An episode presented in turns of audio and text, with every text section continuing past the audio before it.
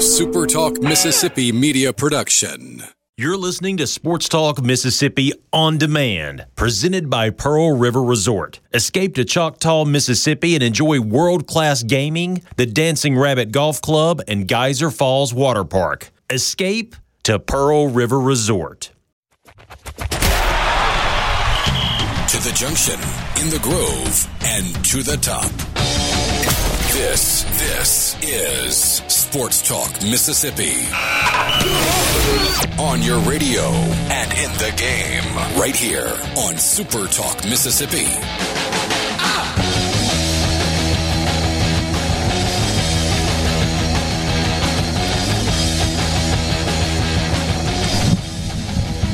Middle of the week, and what do we know?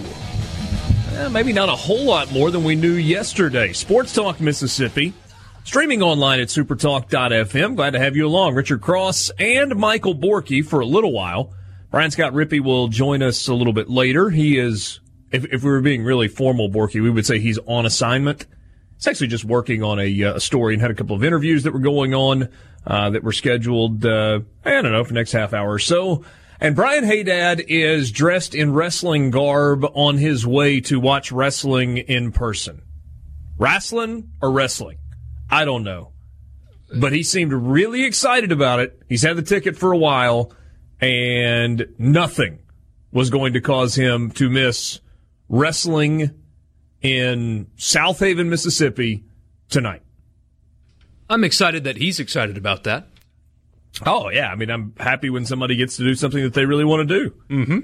And he was most excited about it. I'm sure uh, Jason and a few others who also like wrestling will be anxiously awaiting a full recap when he arrives tomorrow. the question is, will we give him the opportunity to do just that? Uh, you can text the show. C Spire text line 601 879 4395. 601 879 4395. That's the number for you to jump in. Don't forget to download the C Spire Health app for a limited time. You can have an online visit with a, uh, a clinician from UMMC for just $29. That's available only to C Spire customers. Download the app for free, the C Spire Health app, and avoid the lines and the germs of the doctor's office. All you got to do is, uh, you know, I, I'm not suggesting this if you have a limb that has been severed or if you think you have an extremely serious ailment. If you need to go to the emergency room, go to the emergency room. But if you're just trying to go to like a local doctor's office because you don't feel very well, try this. It's easy. And for a limited time, again, $29, which is probably less than you're paying.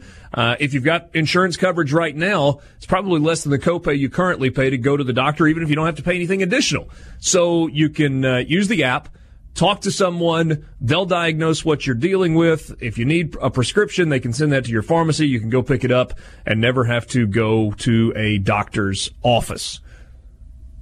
cspirehealth.com for more info. C Spire text line. The question is, when does Haydad pull the strap down tonight? Richard and Wiggins wants to know if he's dressed like Jerry Lawler. If he's not, he's missed an unbelievable opportunity. Do you think he's dressed up? And not like uh, in a wrestling suit, but do you think he's wearing wrestling specific clothes?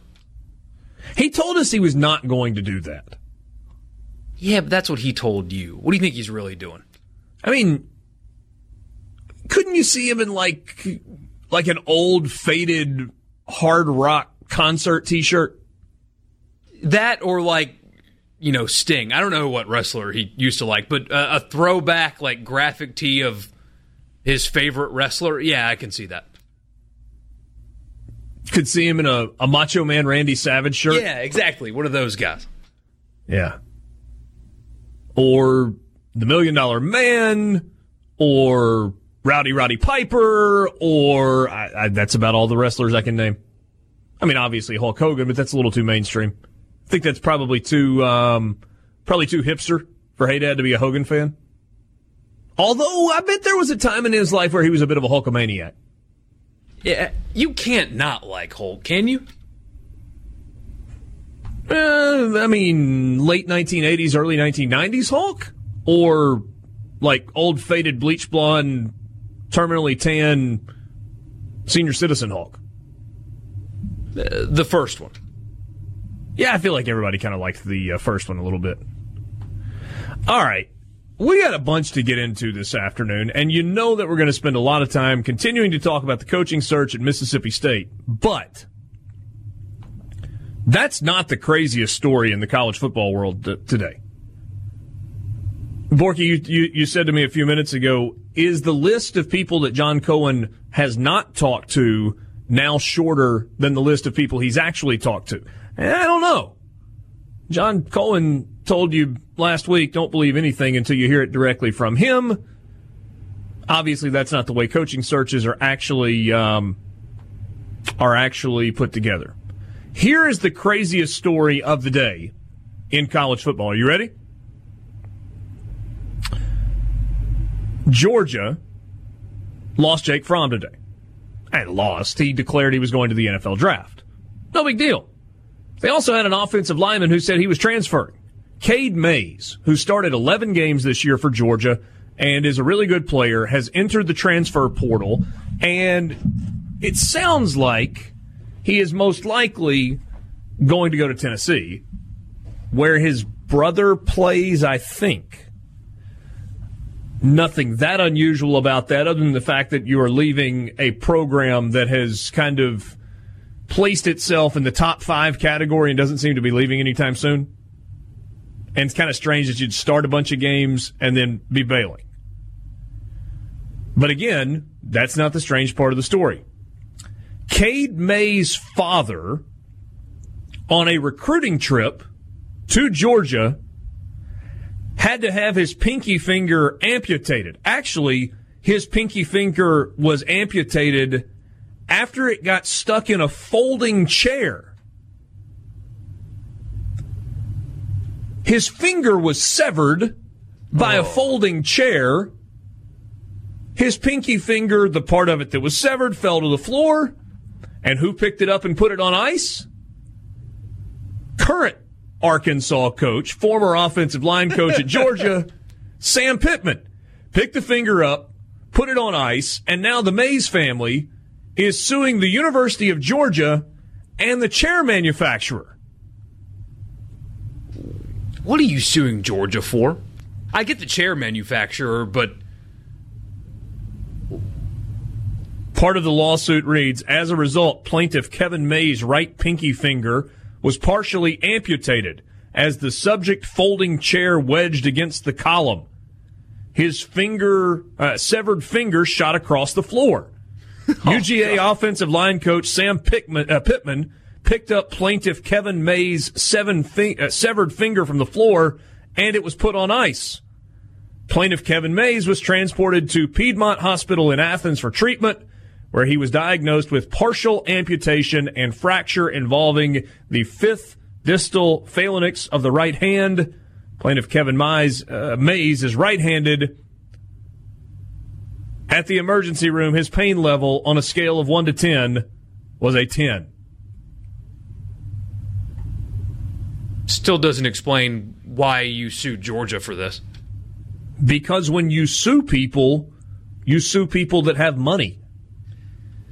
Yeah, I mean, it happened at Georgia. He's going to claim negligence on the part of the University of Georgia or the University of Georgia Athletics Association or the recruiting office or the custodial staff to put the chairs out, you know, some something. Without knowing him personally, that sounds like a loser move right there. Like I get the chair manufacturer, but uh, and, and I guess maybe you need money, but come on, man. It's not Georgia's fault you cut your finger. It's a freak accident, but it's. Uh, um, what would you have liked them to have done differently? Can can can Twitter be the both both the uh, best place on earth and the worst place on earth all at the same time? Yeah, it's like Las Vegas or New Orleans. So immediately following this story that was put out by Radi Nabulsi, who works at UGASports.com, that's the rival site at Georgia.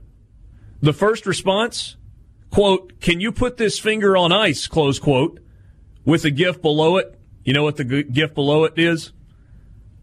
Yes, sir. it's beautiful. Uh. So that is the craziest story of the day. And it sounds like maybe Tennessee is going to get a really good offensive lineman. Sounds like that is uh, where this thing is headed. Uh, here we go. C Spire text line. I feel bad for the guy that now has to be on chair duty at every university. Here we go. Now that's a wrestling story. Indeed. Indeed it is. Sports Talk Mississippi. Glad to have you along on this uh, this Wednesday afternoon. So, Hey Dad texted me last night. He said the Sark rumor is really hot right now. And so, as we have done with multiple candidates since last Thursday or Friday, everybody has honed in on a specific guy and has been convinced it's done. This is going to be the guy, only to find out that it's not done. It might end up being the guy, but the flavor of the day is not the guy just yet. Let's talk about the names that are out there. What's going on with Mississippi State? We'll talk with Aaron Suttles on the Farm Bureau guest line coming up about 20 minutes from right now. Later this afternoon, Rob Fischer from the Memphis Grizzlies and Grind City Media will join us. We'll talk some NBA with him and John Harris from the Houston Texans in the 5 o'clock hour. Big show for you today. Sports Talk Mississippi.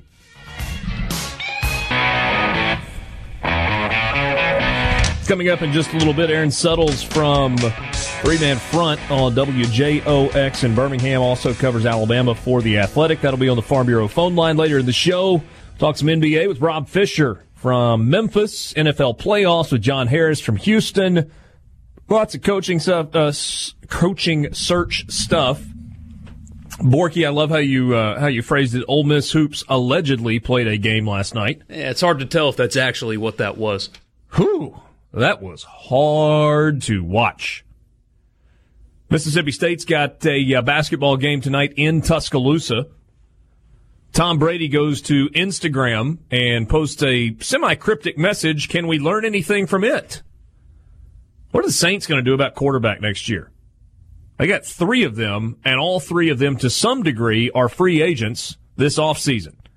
Jake Fromm's headed to the NFL and a whole lot more coming up with you this afternoon. But let's start with the coaching search stuff.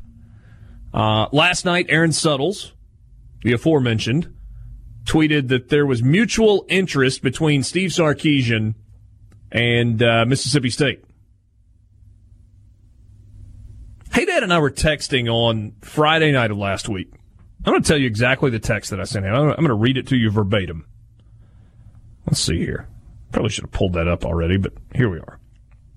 So this was Friday night. 10:54 p.m. I was in Nashville at the time. Actually, I sent the original text at 10:51. I said not that this is groundbreaking, but names worth keeping an eye on. Again, this was Friday night. Todd Grantham, parentheses, probably leading candidate at this point for what it's worth, close parentheses. Which may or may not have been true. It's just what I was told. Gene Chizik, Jeff Monken, maybe Bill Clark, and Steve Sarkisian. Though not sure how much interest there is at this point in either direction. That was the text I sent to Hey Dad last night. So that was, you know, four or five days before his name really started being thrown around out there. What do you think of the? Uh, we talked some about this yesterday, not in great detail. What do you think about the idea of Sark in Starkville? Um, a- a- aside from the insufferable "Welcome to Fabulous Sark Vegas, Sark Vegas" stuff that you'll get from that, Sarkville, Sark Vegas, yeah, that'll be uh, a merchandiser's dream. Um, I'm interested by it, though. I think uh, when you're looking at the, the candidate pool left, and now apparently Mike Leach has entered into the fold and uh, might change my thinking on it. I think at, at this point on January 8th, this late in the game, if his I's are dotted and his T's are crossed uh, with his, his personal stuff, uh, it'd be a nice hire at this point in the game for sure. Uh, what he did at Washington, if you just look at the record on the surface, is not uh, eye opening, especially when Chris Petersen took over and won at a higher level. He took over a program that was in bad shape and won consistently there. Uh, he went to Southern Cal and the personal issues came about. But I, don't think it's deniable that he is a football coach and one uh, that has a good football mind and would be a good X's and O's guy. The, the question that John Cohen would have to answer, and maybe would have to answer it to university leadership, is whether or not the personal stuff is behind him. Because if those D, uh, T's are not crossed and those I's are not dotted, um, you can ill afford to fire Joe Moorhead after uh, going to two bowl games and beating Ole Miss twice, and hire somebody that has another issue like the one that he had at Southern Cal. By all accounts, that's behind him. But it's worth noting that this is the first time that he would be a head coach that he mm-hmm. would be in complete control of his own program since that happened at Southern Cal. So if he's behind it, if or if it's behind him and and he's he's better and the personal stuff has been worked out and he's just ready to coach ball, then it's a nice hire at this point in the game. But if there's Ty Willingham was the head coach at Washington before Sark. He went two and nine, five and seven, four and nine, zero and twelve, zero and twelve in two thousand eight. Sarkisian was hired starting with the two thousand nine season. And in four years, he went five and seven, seven and six, seven and six, seven and six. And then eight and four and got the Southern Cal job. Marcus Tuiasosopo coached the bowl game. Nice pronunciation. And, yeah, thank you. And and everybody says, well, and then Chris Petersen took over a, a program that was in great shape after the fact. It was certainly in better shape than when Sark inherited it from Willingham but in the first two years that Petersen was at Washington, they went eight and six and seven and six. It wasn't until 2016 that that program really took a jump. 12 and 2, 10 and 3, 10 and 4, 8 and 5. And that 12, 10 and 10 win seasons were with um, Jake Browning as the quarterback at Washington. Yeah. And I guess aside from the personal stuff, uh, the questions about the ability to recruit in this area. I mean, he went to BYU. He's a West Coast guy. Would he be able to uh, establish relationships and, and, be a fit here? Because that's Joe Moorhead's biggest problem, right? Uh, I mean, he's already in line and potentially going to be the offensive coordinator at Oregon. I know he had Saquon Barkley and stuff, but everybody talks about how great offensive mind Joe Moorhead is. But I think we can all agree it just it didn't fit. So, are you going to hire another really good offensive mind with no real ties to the area other than working for Nick Saban for a couple of years to run the program again. It seems like it's a similar pedigree or a similar resume coming into it when you were looking for somebody that would actually fit. He, he doesn't really have the ties to the area that it sounded like they were looking for at the beginning of this thing. And now the, the process has changed because – at least until now, Napier's not happening. And then Joe Judge gets the Giants job when he was in line to be your guy. So maybe your uh, expectations or um, requirements have changed a little bit, but he has a similar background to that of Joe Moorhead, doesn't he? Uh, yeah. But in fairness, Joe Moorhead did an okay job recruiting. I mean, right, they had a pretty good recruiting class that they had put together here. I think if you hire the right staff, you'd be fine on the recruiting trail.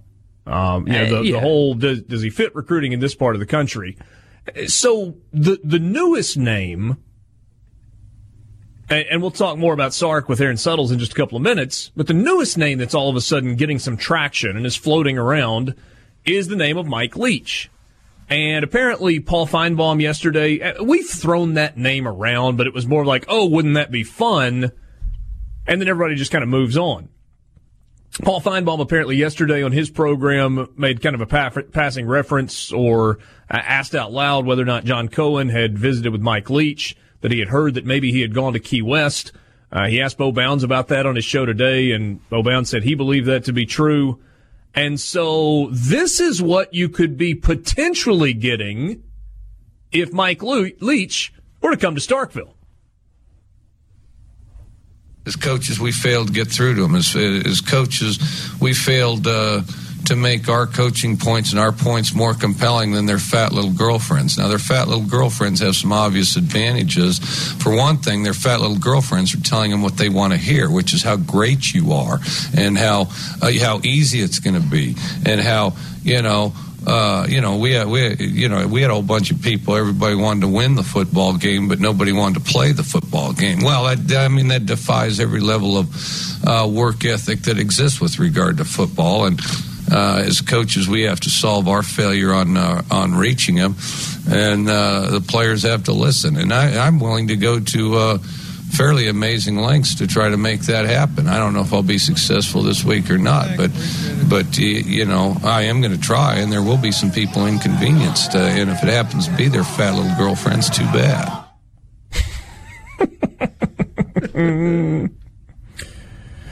that never gets old, does it?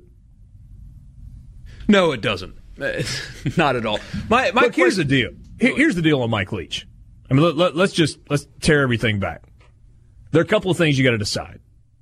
One, do you believe a full-on air raid offense can work in the SEC? And I would say that the answer is yes, it can work in the SEC, but it probably is not going to work to the level of giving you a chance to win the league. Think defenses are too athletic to have it consistently work. And then the other piece is can you get the personnel in to give the offense a chance to work regardless of who you're playing? Because you got to have an accurate quarterback. Mike Leach has always had that, and you got to have receivers that can go catch the football. So those two things are in play. But then the other thing is can you be comfortable with Mike Leach's personality? Because there's a big enough sample size that you know exactly what you are going to get with Mike Leach. It's a little off the wall. It's quirky. It is at times brilliant. It's funny. But it's only funny if you're winning. Because Mike Leach talking about aliens and pirates and mascot Hunger Games is a lot of fun for everybody nationally. Probably not a lot of fun for your fan base if you're sitting there at four and five or at three and six. If you're six and three, or if you're seven and two, oh, everybody can laugh about it. We'll talk more about Mike Leach later this afternoon. By the way, in his career, at two places that are traditionally difficult to win consistently, he's done just that. 84 and 43 at Texas Tech, 55 and 47 at Washington State, career record of 139 and 90. Aaron Suttles joins us next.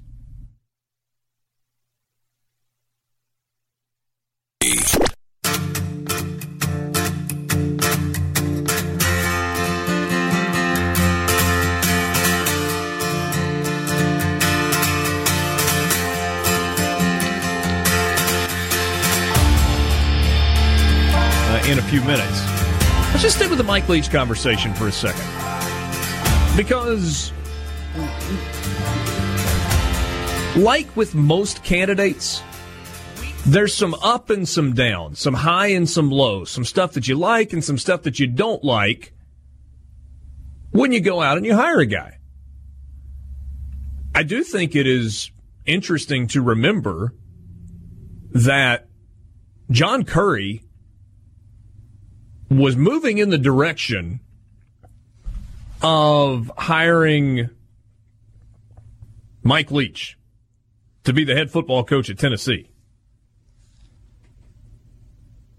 Would it have worked? Would it have not have worked? Not have worked? Uh, you know, who knows?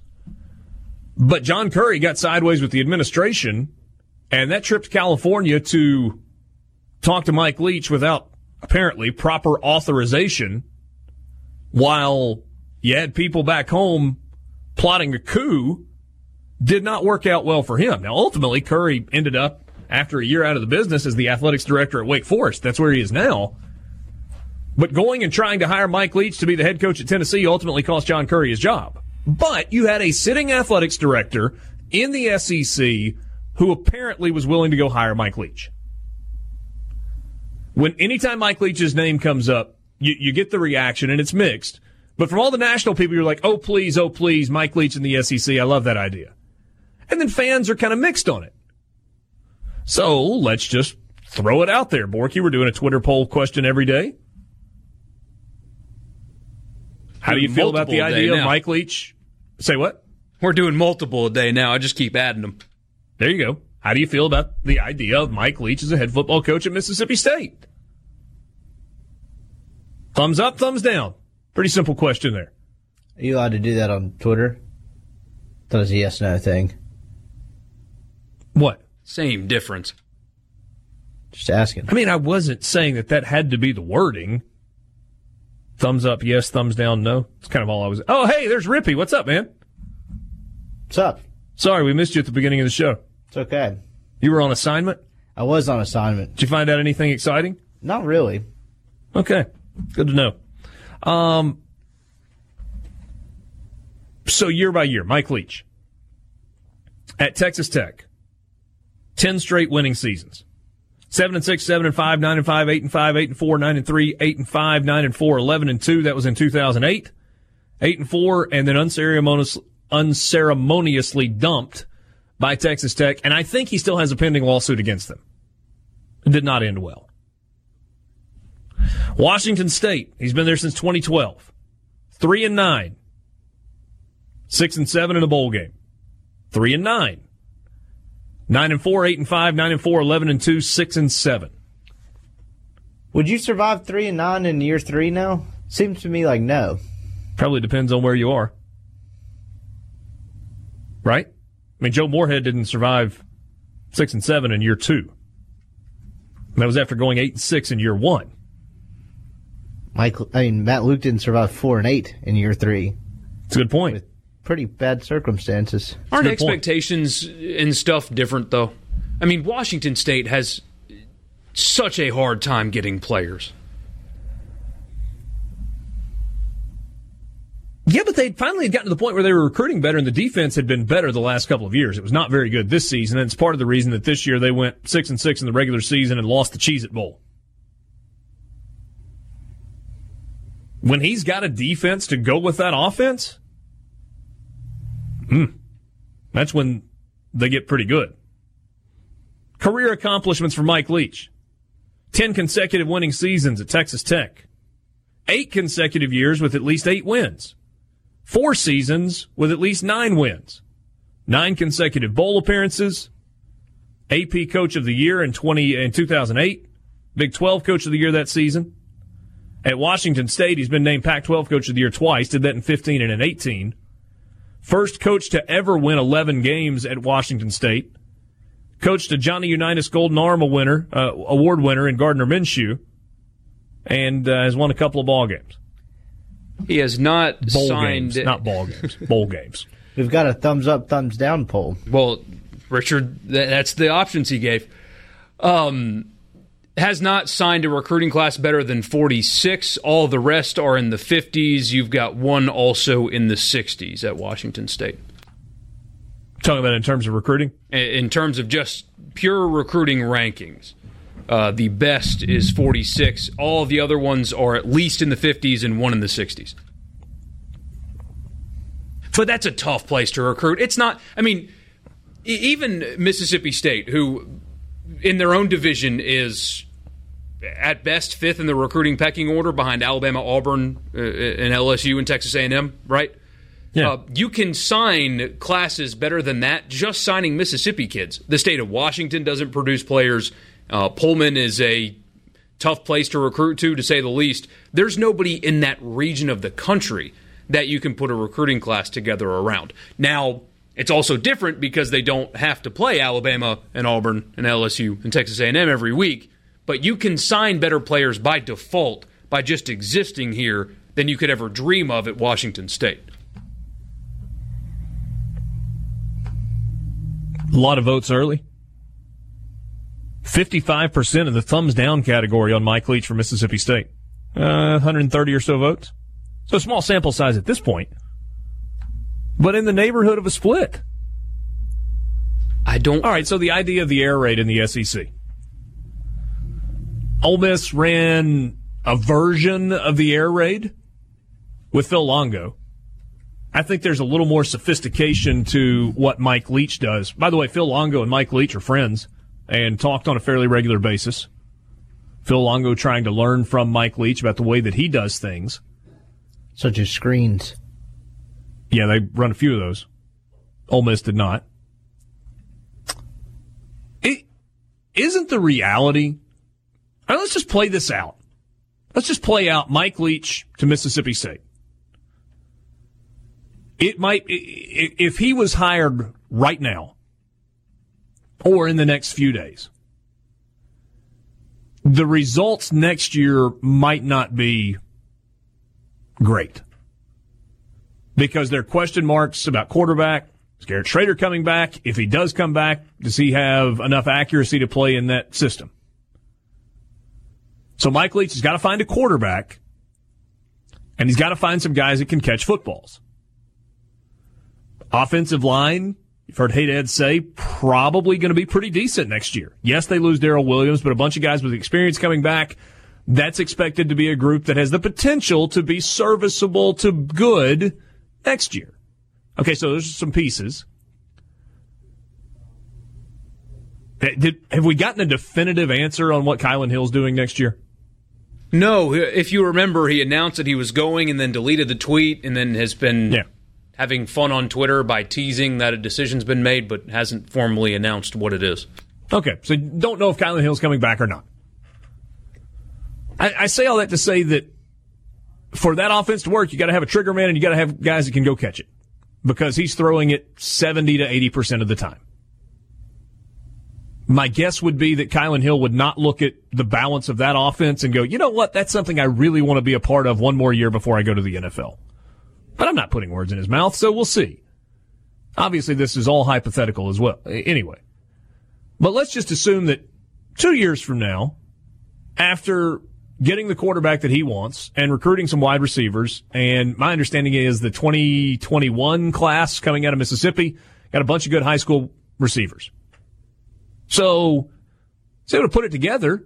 So by year two, maybe year three, the offense probably looks pretty impressive. Light up the scoreboard, throw for a bunch of yards, lose games against really good teams. My guess is Mike Leach at Mississippi State, to be perfectly honest, would put together records that looked a lot like Dan Mullen's records at Mississippi State. A six and six, a seven and five, an eight and four, an eight and four, a seven and five, an eight and four, a six and six, a nine win season, and then when everything falls just right, kind of like it did in his next to last season at Texas Tech, you got a chance to go win 10 or 11 games. You remember that 11 win season um, at Texas Tech in 2008? That's when he had Michael Crabtree. That was the year they beat Texas. They were crazy good, and then lost to Ole Miss in the Cotton Bowl. Graham Harrell was the quarterback, I think, on that team. Does that sound right? I think that's exactly right.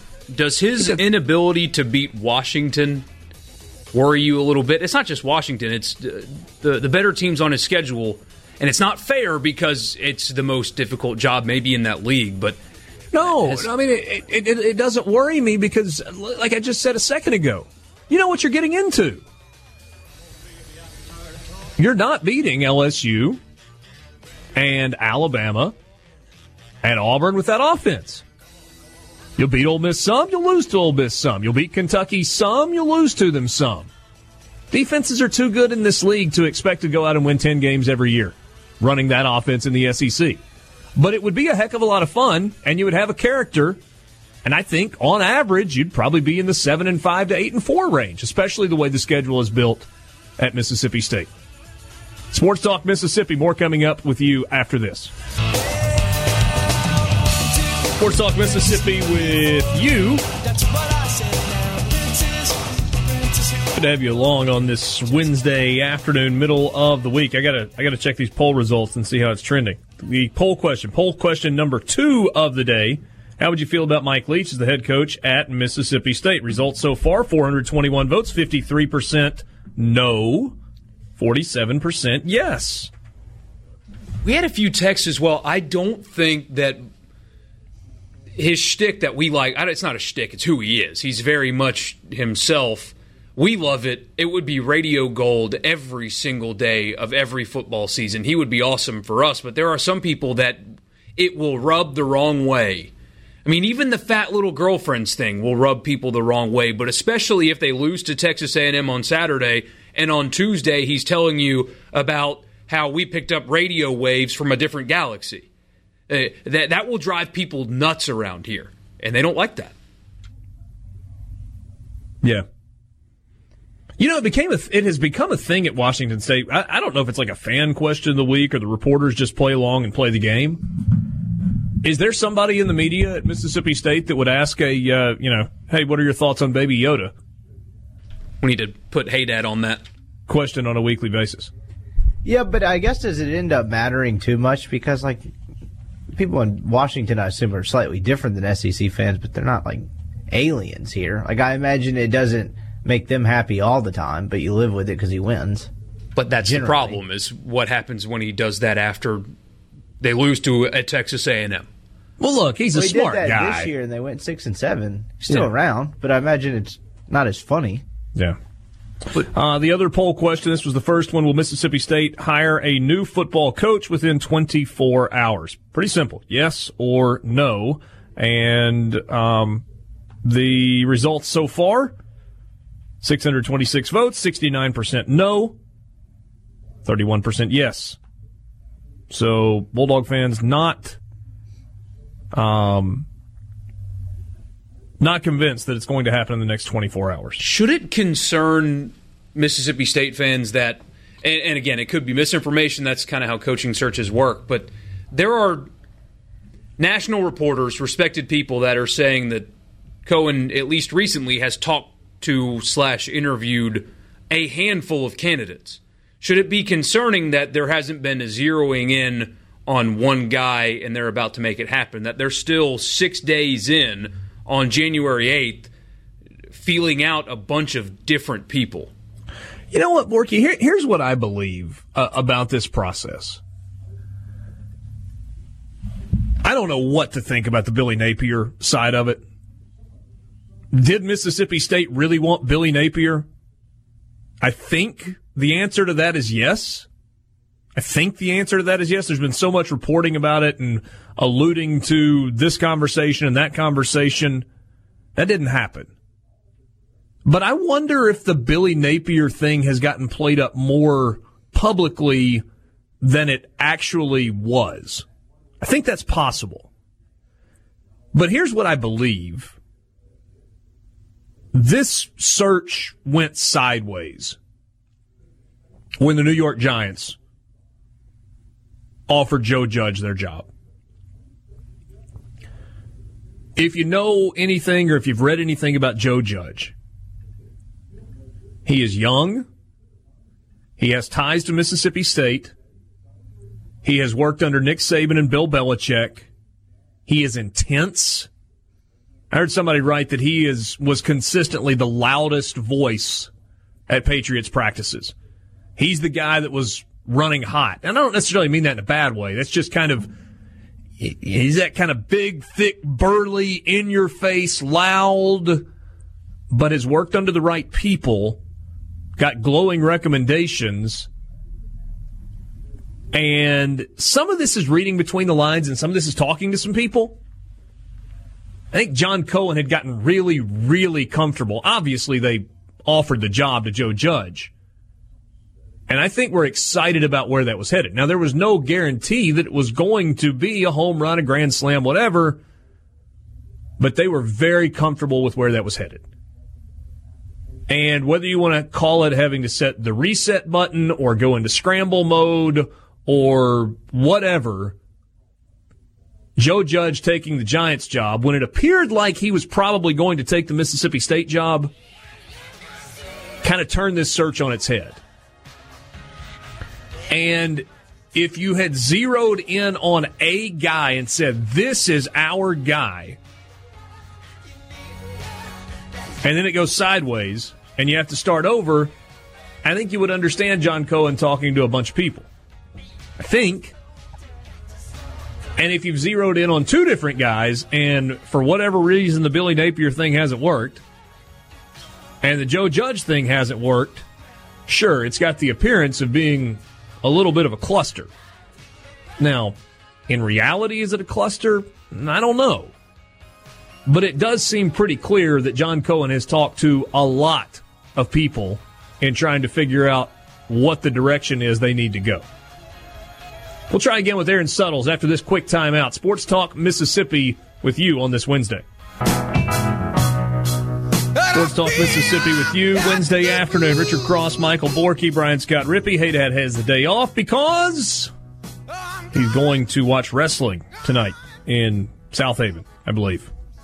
So we'll check in with him tomorrow. I know Hey Dad uh, will have lots of am- answers for all of Rippey's questions about what's it called again, Borky? All Elite Wrestling. Is that right? Oh, I don't. I have no idea. Elite something or other. You can uh, fact check me on that. C Spire text line 601 879 4395. I agree with the Joe Judge thing. I was very excited about him. Rhule taking the Panthers job, Judge taking the Giants job, pulled the rug out from the fan base, and Cohen.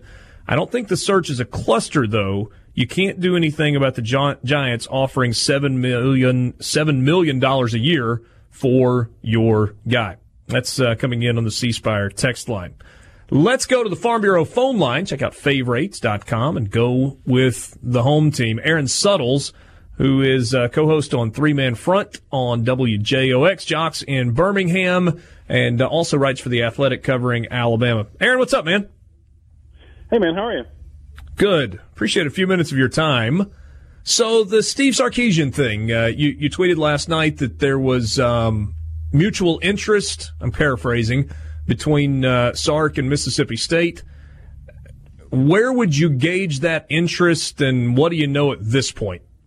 Twelve hours later. It's a good, yeah, it's a good question, and uh, you know there was a lot of optimism last night that, that this was close to being done. I, I didn't know either way uh, how close that got between Steve Sarkisian and John Cohen, and I don't know where it stands today. I just know that both parties had an interest, and and where that goes from here, I guess we'll see. Um, you know, I know Sarkisian is uh, a quote unquote a name, and um, and that might matter to some people, but um, more importantly, he's he's coached. At, he's got coaching experience, which was very important to John Cohen uh, when he stood on, on that dais uh, on the podium last week and, and talked about the criteria for a new coach. And Stark, Sarkisian doesn't come with without reservations. Obviously, the way it ended at USC for him is yeah. going to give people reservation, particularly in conservative states like Alabama and, and Mississippi. But um, he, he has been he has led two Power Five programs before. He's been in the NFL and he's worked with Nick Saban. So you, you can understand why there would be interest there. Where that stands right now, your guess is as good as mine certainly check some of the boxes that, that you think would be important. Uh, I'm curious, and yeah, it feels like you've always got to be careful when you talk about this or, or when you ask about it. But it was pretty public. Some of the things that that Sark dealt with, you know, at the end at Southern Cal that led to ultimately him no longer being the coach there. Has he been at least as much as Nick Saban assistants are allowed to talk open at all with some of the stuff that he's had to deal with in in terms of uh, alcohol or substance abuse, however you want to describe it, in the time that he's been in Tuscaloosa, or is that a story that just kind of is in the rearview mirror? I think it's in the rearview mirror now in terms of, of Alabama because he he actually did meet with the media, um, and it was an awkward, um, not awkward meeting, but it, the circumstances surrounding his first press conference in Alabama were weird because Lane Kiffin had, had essentially just been fired, and Sarkisian was the offensive coordinator. And, and at the national championship game in 2000, during the 2016 season, you know the, the, the coordinator is required to speak. So it was really the first time because he's been uh, obviously an analyst for Alabama that entire season, and then he gets elevated to the offensive coordinator. And a lot of people, including myself, I mean, that was the first time we could really had an opportunity to talk to Sarkisian after, the way it ended at, at USC, and a lot of those, uh, a lot of his issues, and a, lot of that played out on the podium that day. But beyond that, it really hasn't been talked about because after that, he went to, um, at least it hasn't been talked about in Alabama because he he addressed it then, and then he went to the NFL with the Atlanta Falcons, and then when he came back. You we've only really had two opportunities to interview him, and it, and it felt like a storyline that was in the past. And um, really wasn't relevant anymore because it was mm-hmm. uh, it was a story from three years ago, and and that's sort of where it is, and and only he can tell you where he is in his sobriety. Um, and, and if that those issues of the past are, are, are clearly in the past, and I imagine, you know, that would be one of the main questions that uh, that John Cohen would ask. So you mentioned a second ago that you know there there were some things that John Cohen laid out in his press conference after Moorhead was fired that were were important to him. One of the things that he talked about being important was fit, and said that Mississippi State was a unique job, it was a unique place, and they needed to have somebody that wanted to be there and and fit kind of a unique culture and fan base and expectation level. Eh, I'm paraphrasing a little bit, but it, is it a fit that would make sense that would work? With Sark, who the majority of his career has been West Coast, even though the last five years or so have been in the South? It's a, it's a relevant question and a good question, and I don't claim to know Steve Sarkisian very well, so take take that for a grain of salt with, with this answer. But on the surface, I don't. It doesn't make sense that it fit. In fact, I I never really thought it fitted Alabama uh, in, in Tuscaloosa, Alabama and but it worked because of the opportunity that it gave him in a coordinator role. And if you're building, trying to get back to being a head coach, that that made perfect sense. Um, it it makes sense if he views Starkville as a long term destination because I think that's that's very important to John Cohen right now, who um, people are going to judge him by this hire going forward, and and so that that could be a drawback that would might maybe in the back of Cohen's mind prevent him from hiring uh, Steve Sarkisian. I know Steve Sarkisian wants to be um, a head coach again, and to do so in, in Mississippi State, even though it might not be the best fit, it's still an SEC job. It's a program in this decade that's been number one in the country. They put players in the NFL. You know, you can. It, it's it, you know, despite having to share talent with two SEC schools, Mississippi produces a good amount of uh, talent in state. So there are obviously some some positives why you would take the job, but just looking at it based on what we stereotype um, Starkville as and Mississippi State as, and how we stereotype Sarkisian for, as being a West Coast guy, it doesn't look like the best of fits, but that doesn't mean maybe it isn't. Aaron Suttles on your radio, three man front on JOX in, Birmingham, and also covers Alabama for the Athletic. Alabama hasn't had a coaching search in a long time. You've seen some with Auburn, so you've been in that state, and, and certainly you've gone through the whole coaching search process people want answers. It's different than it's ever been. The reality is this coaching search is in day six. Um, I, I don't know if it's because of when it happened, you know, that, that it's a January 3rd decision that's made as opposed to a December 3rd that's decision that's made. But when you look at this thing, Aaron, kind of outside looking in, is it the the cluster that that some people have made it out to be? Do you think this is kind of par for the course, and people just get so wrapped up in it because it's kind of hyper local and people want answers right now? What, what do you make of this? It's weird, right? Uh, the first thing I think of when I think of a, of a cluster when it comes to coaching hires is what Tennessee went through a couple years, and that played out so publicly.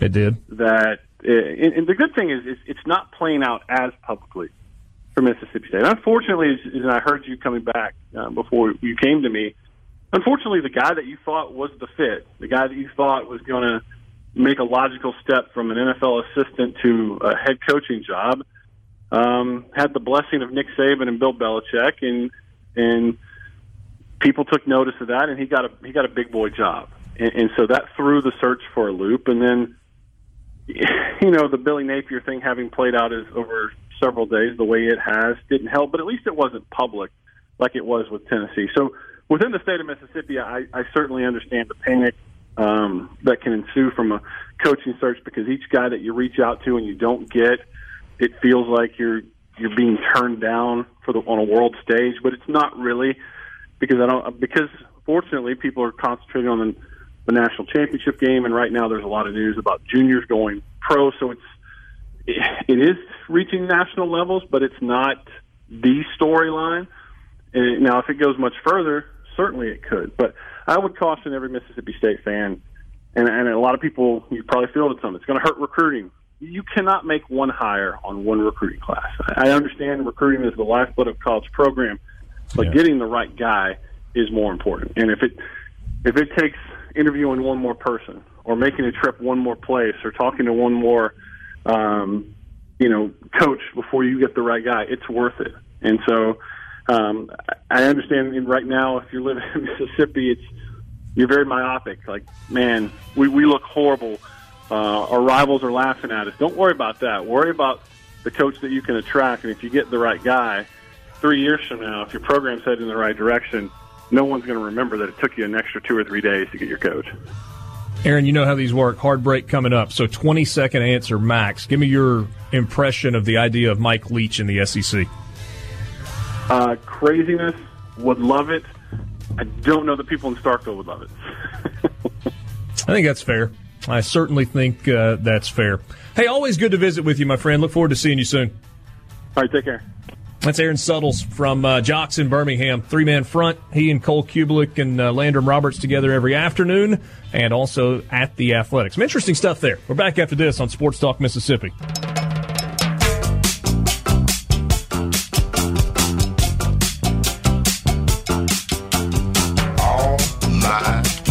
Text line. Heard several times on the show references of how State's program will be, quote, three years from, quote, if so-and-so was hired. Question is, since when does State or Ole Miss hire coaches that even survive three years? That's a very reasonable Mullen. question. Say what, hey Dan? Uh, I'm sorry, what, Borky? Uh, I mean, Hugh Freeze and Dan Mullen both survived longer than that. Hugh Freeze made it five years. Dan Mullen went nine, Matt Luke was technically there three. three. But at some point, here's what I, I texted back to the the guy. He said he's a former coach and he'd like to see a coach be given a chance to build something. I said at some point, you've got to give a guy that you believe in some time. And the best example of that recently is Kentucky with Mark Stoops. Because re- repeatedly pressing the reset button just over and over and over doesn't work. Look at Arkansas. Breeds dysfunction. That's a great point. Great point. William in Greenville, I graduated from MSU and I would love Mike Leach coming to Starkville. Tim in Tupelo, hire Grantham and let's get moving. I don't hear that sentiment much. There's some people that are like, yeah, I'd be okay with Todd Grantham, but that's kind of as far as it goes. Nobody's like, you know what, Todd Grantham, let's do it. I mean, I think if you had the choice between Grantham and Sarkisian, I mean, isn't the obvious answer Sarkisian? Isn't the main reason that's sellable though is because he was a coordinator at State and had success before? Like if he had not coached at Mississippi State, would people be trying to make that palatable? I mean, he's bounced a lot, which is kind of what happens with the assistant coaches and coordinators and whatever. But I mean, he was Georgia to Louisville to Mississippi State to Florida, a lot of different places. And he's a good coordinator. I He is. People tell me that he's a smart guy. Yes, he's fiery. Yes, he is. Um, Go ahead and throw out football genius. Pete next to Sean McVay. didn't say football genius, just a bright guy. And that some of the antics that maybe you're used to seeing from Todd Grantham, he would realize that some of those have kind of got to be set aside if he's in the chair, so to speak. So I don't understand that it, for someone that I guess didn't pay enough attention or watch. What are these antics? Because like you have PJ Fleck doing a boat motion and sprinting up and down the sideline. He tried to you know, fight Derek Mason last year. So did Dan Mullen. Yeah. I think the point is he's just one of those fiery guys. He's kind of like the red faced, fiery, get in your face, yell and scream guy on the sideline that you think of as like coordinator sometimes or position coach or strength coach. Like Not Matt necessarily the presidential look that you get from a head coach. There's more to being a head coach than than just your ability to coach football. Yeah, it- th- There's a temperament involved. There's, I mean, What would you describe PJ Fleck's temperament as? I'm just asking. I mean, he's got a shtick. I mean, He's he got has- a sh- absolutely has a thing. but it's not negative aggression. okay, I'm cur- I, I'm again I'm, because I'm not paying enough attention. Other than the Derek Mason thing, like what else is there that's outlandish? That's happened a couple of other times. He was on the sidelines directing a choking symbol at a kicker. I mean, stuff like that. Payton? Yeah, and Sean Payton got roasted for it, deservedly so. Sean Payton's also been an NFL head coach for a long time, and this is a journeyman defensive coordinator. Look, it's a little bit I- different. I'm not entirely sure that a Todd Grantham hire is not a really, really good hire at Mississippi State. Because it is a guy that's passionate, and it is a guy who would have his first head coaching opportunity and be so fired up, run through a wall for it. And I'll there would be an intensity there.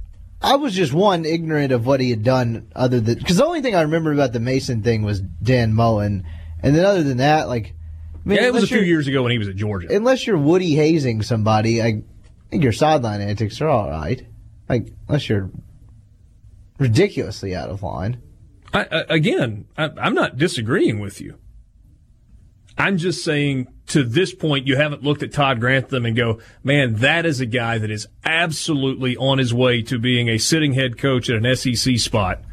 You've looked at him and you go, man, that's a super aggressive coordinator that is intense and fired up and whatever. He'll have to be a little different than he has been. But like I said a second ago, and, and I don't know how palatable it is to Mississippi State fans. I think some would be absolutely yes, some would be absolutely no, and some probably would be in the middle. But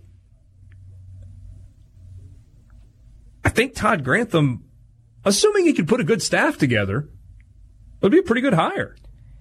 He's been a coordinator for what a decade straight now. Basically, Where all of his stops been. Georgia 2010 DC, Louisville 2014 DC State, and then Florida. Okay. So the four that I mentioned earlier. Stan says, I want a Bo Schembechler type of coach. So throwback. Those don't exist anymore. Will and uh, Upor says you could say the same thing about intensity and Sam Pittman in Arkansas. Does that make it a good hire? Well, yes, sir. Sorry. Bob Knight's still around Borky, you know. Sam Pittman has put together a really good staff at Arkansas. Is it going to work? I do not know. He's put together a good staff. Kendall Briles is his offensive coordinator. Barry Odom is his defensive coordinator. It's pretty good recruiters. But you better get some good recruiters. Because that's a more difficult place to um, more difficult place to recruit to than most. If you, what point do you get to like the Bill Clark range? There's got to be a reason that Bill Clark has not been on more radars.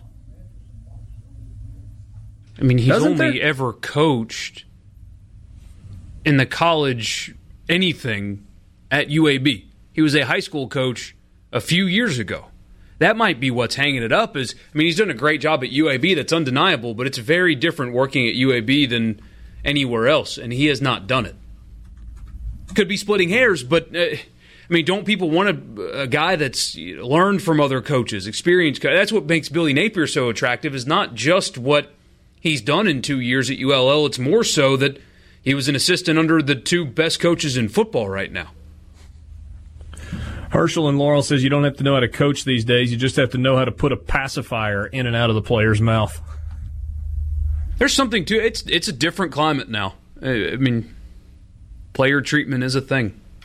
Coaching search drinking game. This is on the C Spire text line. Todd Grantham temperament problem. Take a shot. Mike Norvell personal issues. Take a shot. Hugh Freeze coaching uh, searching his name on Twitter. Take a shot. Jason says that Bill Clark and Troy Calhoun should have been 1 and 1A. Bud and Jackson says, I've missed a lot of the show today. Who is the front runner for Mississippi State's head coach?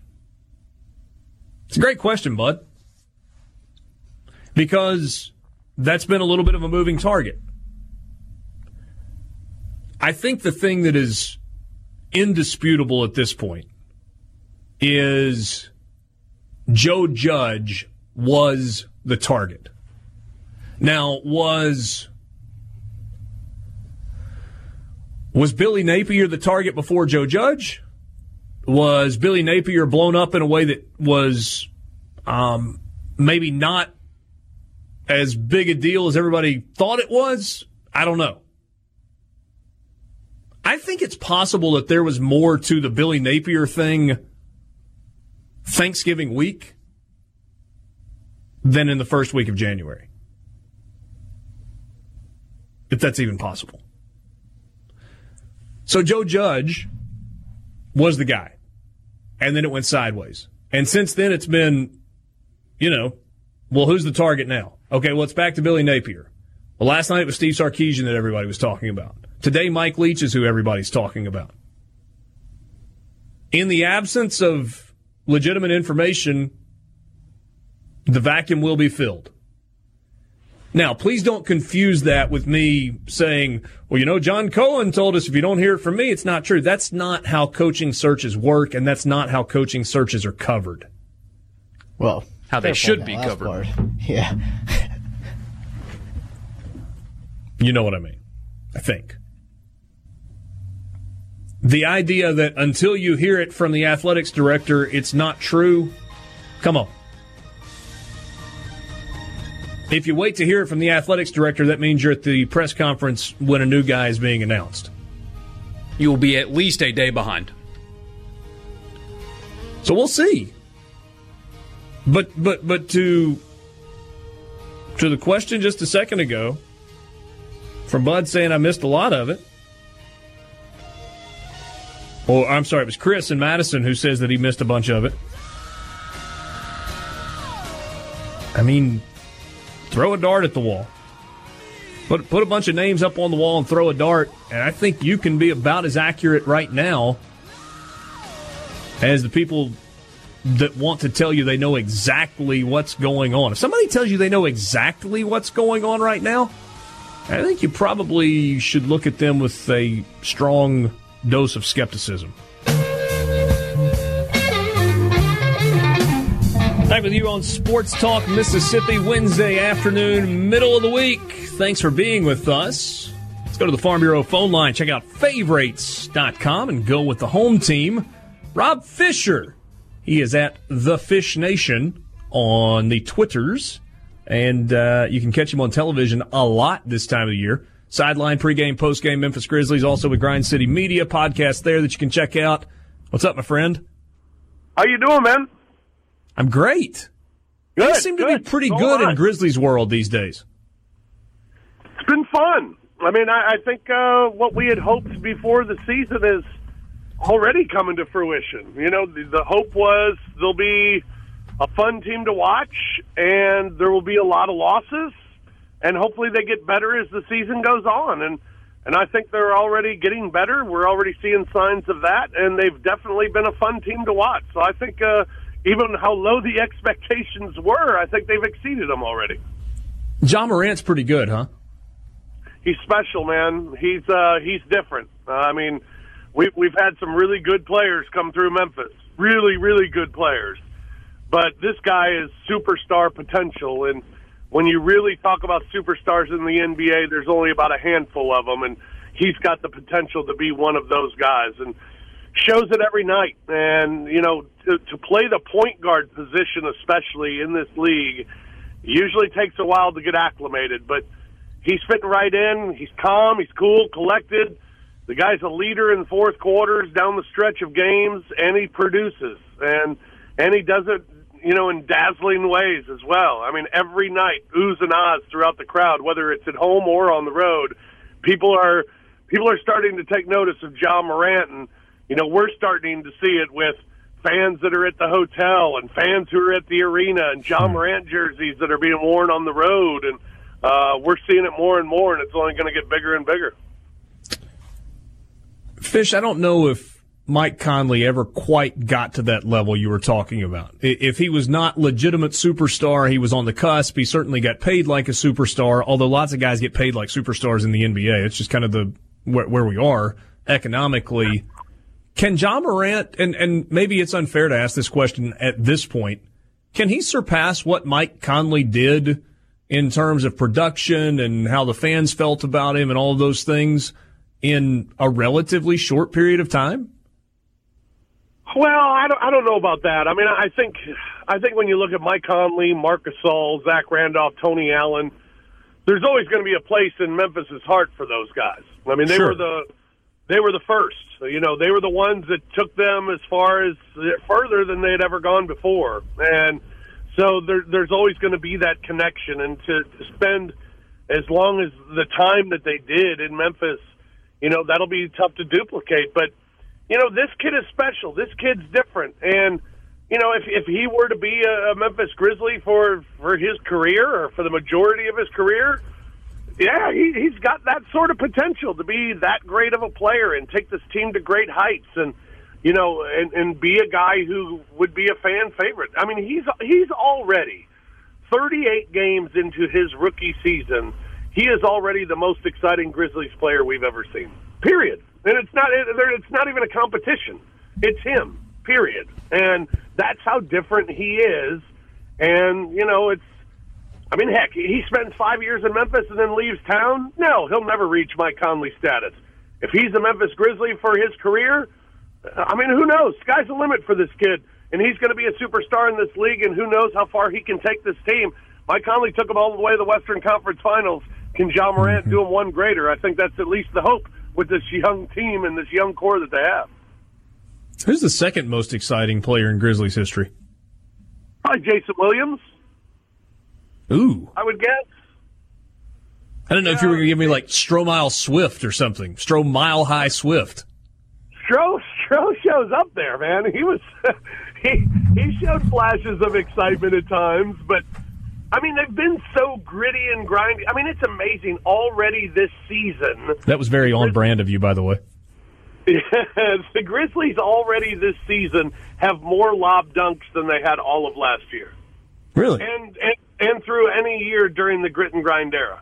I mean, they just they haven't been, you know, today's NBA. They haven't been above the rim. They've just been gritty and grindy and and work like a dog and you know play defense and things like that. So it hasn't been exciting above the rim basketball. It's just been ugly blue collar, we're going to beat you to death kind of basketball. And, and it's the game's changed. This team has changed. That's an interesting point, Fish. I'm curious if Grizzlies fans were ready to see a change. So even when they make the run to the Western Conference Finals and they're going to the playoffs every year and they're running into the Clippers, you you, you've got the Clippers playing that fast paced, uh, you know, high tempo, above the rim style. And Oklahoma City was doing it to a certain extent. Then, yeah, the Spurs were kind of different altogether. But the Grizz were doing what you were talking about. They were bringing their lunch pail, pail, and you know Tony Allen was locking people down, and it was a it was a relatable style, but it wasn't necessarily a fun style. Were Grizzlies fans ready to see the style you're talking about now? I don't think so. I mean, necessarily, I don't. I don't think they were. I mean, I, but but that may have been more individuals. You know, you you didn't want to see Zach Randolph go. You didn't want to see Tony Allen go, and then Marc Gasol and Mike Conley. You know, you just kind of wanted to hold on to it and yeah. and remember the guys that got you there. But you know, once they were gone, and and you know that grit and grind style, it did resonate so much with the city that it was. It just felt like you know they're they're part of us. They are us. They you know that that's who we are as a city. Is that Memphis Grizzlies team? And so I think people it was tough. It was tough to really let it go, but you know this this group now it I I think people after Mike Conley was finally traded were like okay it's time to move on it's over it's in the past. Let's see what we can do. You know we got a good young player in Jaren Jackson. Let's see what this draft brings and go from there. And uh, the draft brings Ja Morant the draft brings Brandon Clarke, who's been terrific as well. And you know just watching these these three guys play it is today's NBA. Young, athletic, positionless basketball where guys can shoot it from all over the gym and guys play above the guys can play above the rim as well and and that's what we're seeing and it's it's it's quickly quickly captivated Memphis. I mean, people are excited. People are actually talking playoffs with this team. It's it's mm. it's unbelievable. It's unbelievable the excitement. I mean, they're only a half game out of the playoffs now. I think that says a lot more about where the West is this year compared to where it's been in the past. But this team competes, and they're a pretty confident team, and you know they're playing to shock people too. They're they got it on their mind as well. Rob Fischer on your radio sidelines pre-post game on the Memphis Grizzlies television network and uh, also Grind City Media a jump cut here. You can follow Fish, by the way, on Twitter at the Fish Nation. If you're John Cohen, who would you hire to be your head football coach in Starkville? Oh goodness. Uh, Is that too much of a curveball? Well, it's it's just I don't I don't know. I mean, where do you go? I don't I don't know if firing the last guy was the right move. Um, Would you be on board with Mike Leach? Hundred percent. There are there are two guys. If I was Missouri before they hired their coach, if I was Arkansas before they hired their coach, and I'd even say it about Mississippi State, two guys that I call Mike Leach. I'm calling him, and I'm calling Hugh Freeze. Now, I, I don't know. I hear you. I just don't think that can work in Starkville. No, I think there's just too much there. Yeah, no, I'm with you. I mean, I think for Starkville compared to the other two, it's probably no. I don't think we're going to go that route. I'm surprised Missouri and Arkansas did not. Um, but with Ar- or with Mississippi State, yeah, Mike Leach, absolutely. I mean, the guy has won at programs that are not the elite programs of their respective conferences, and he's done it at a high level at both Texas Tech and Washington State. Why couldn't he do it at, at Mississippi State? I, absolutely, he would be on my radar. LSU or Clemson? LSU. Is it close? I I think LSU wins by double digits, man. I uh, I just don't think their offense is intimidated by Clemson. I don't think it's a, a Clemson defense that has seen anything like LSU's offense presents. I mean, they're, just unfazed by everything, and I, I I, I'm so impressed by what they've done, even against the best defenses they faced. They faced four top 20 defenses this year and disposed of them.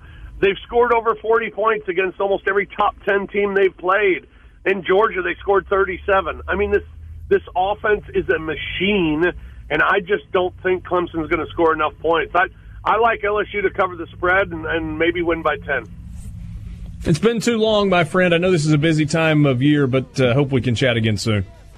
Anytime, Richard. Always a pleasure, man. Rob Fischer from Grind City Media, podcast there, but uh, also on television covering the Grizzlies. Does a fantastic job, and he's always wearing some fancy shoes. And uh, sometimes he'll tell you about them.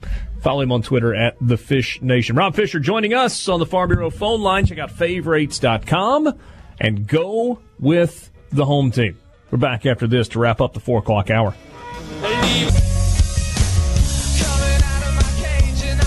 All right, if you want to see Brian Haydad on television, your chance is tonight, starting at 7 o'clock on TNT.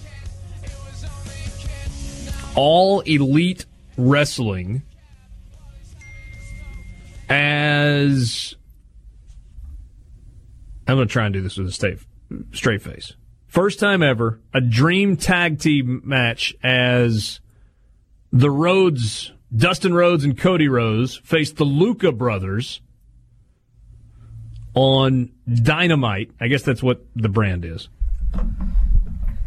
Hey, look, Is this the wrestling or throwing furniture at each other and like is this I mean, it's not wrestling like you see at the University of Iowa. I mean, it's like wrestling like you watch on television. okay? Is there a real professional wrestling league or is that just USC? UFC, excuse me. Like I- the wrestling you see in college, is there a professional circuit of that? Not that I'm aware of, but I wouldn't put it past existing. Like you're talking about guys in singlets professionally. Yeah. If it exists, I don't know about it. I will say this. So, in terms, Borky, of WWF into WWE, WCW, Nitro, all that, I mean, I, I don't even really know what I'm talking about. I've never been one of those guys. However, growing up in the Mid South, I lived in Dyersburg, Tennessee until I was eight, and then we moved to Oxford and have always gotten local Memphis channels. And so if you've lived in an area where Memphis was the the big TV market and you grew up in the 80s and 90s, you're going to know exactly what I'm talking about. Saturday morning World Championship Wrestling. They came on the air with like this bronze statue that was on a rotating table with Space Odyssey 2001 playing in the background. And then they went, I have no, I never went and like saw this in person, but then they went into the, it was like inside of a warehouse or something where there were like six rows of bleachers on two sides of the ring. And then you had Lance Russell and Dave Brown, who was the weatherman on Channel 5 in Memphis, as the announcers. And they had a lot of famous wrestlers that came through. I mean, Jerry Lawler was there. Jeff Jarrett was there. And tonight, as part of this deal that Hey Dad's going to, this all elite wrestling in Southaven, AEW is paying tribute to the legends of Memphis wrestling. Angelo Poffo and Randy Savage. Lance Russell, who was kind of the play by play guy for all these years. Hot Stuff Eddie and Tommy Gilbert. Brian Christopher, the late son of Jerry Lawler. Austin Idol. Dave Brown, the aforementioned weatherman forever at Channel 5 in Memphis. It was the NBC affiliate. And then the Saturday morning color analyst on wrestling. The Rock and Roll Express. Handsome Jimmy Valiant. All of these guys are being paid tribute to tonight at this uh, this wrestling deal that Hey Dad is going to. You could have made Um, up all those names, and that uh, I would have had no idea. I understand, but but again, uh, look, man, I'm telling you, the C Spire text line is exploding, and my personal phone is exploding right now because people who grew up, it was on Saturday mornings in Memphis, and people are just throwing my names at me. Don't forget Tojo, Moondogs, Bill Dundee. Somebody sent me uh, Zebo. What is uh? It was a big deal. What was Mister Toe Dog's stick? I don't know. Okay. I always thought the rest the fake wrestling thing was weird, but I'm also the guy that listened to a podcast where one NBA player interviewed one of his teammates, so I can't really talk about other things being weird. Hey, hey, Borky. So when I was in about, I'm going to say fourth grade, fourth, fifth grade, somewhere around there. So the Memphis wrestling, and it, and it used to happen a ton at the Mid South Coliseum. Like they would draw really big crowds there, but just the Saturday morning show wasn't usually at the Mid South Coliseum. But they would take the show on the road, obviously in a much smaller fashion, and they had a wrestling event at uh, Tad Smith Coliseum and they had a six man tag team match. It was two three man teams. And one of the teams was made up of Jerry Lawler, a guy named Chuck Oakey, who at the time was Ole Miss's strength coach. This was under Billy Brewer. Big, tall, thick guy, crew cut. And Joe Wickline, who at the time was either offensive line coach or defensive line coach. I don't remember exactly. But they had a tag team match. That was like the main event for Tad Smith Coliseum, like Monday Night Wrestling. Nice. And like, I don't know, a couple of thousand people showed up for it. It was crazy. John and Carnt says Saturday morning, it was the NBC Channel 5 studios. Okay, I didn't realize that.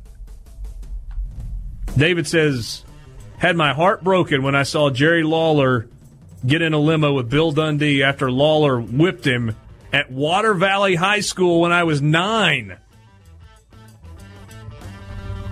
Unbelievable. Sports Talk Mississippi.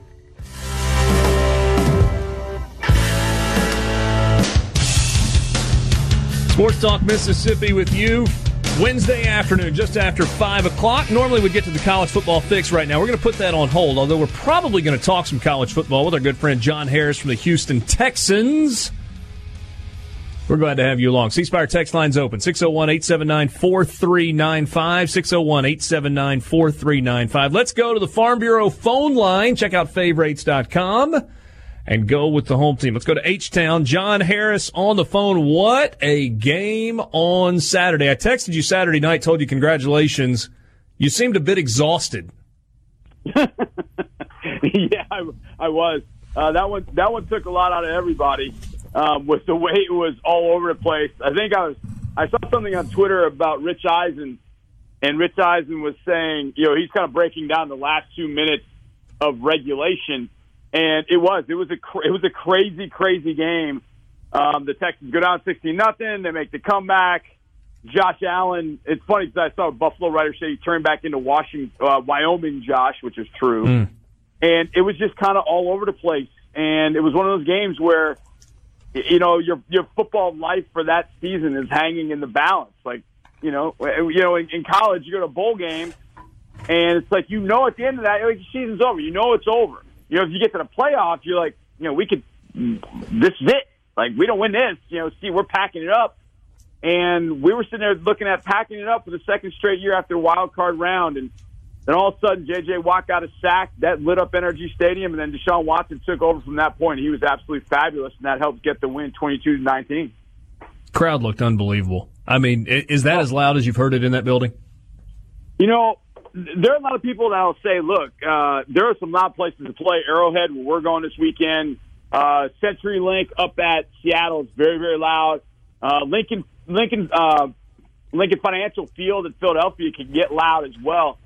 But our building, Superdome. Don't forget the Superdome. That's, oh God, I better not forget the Superdome.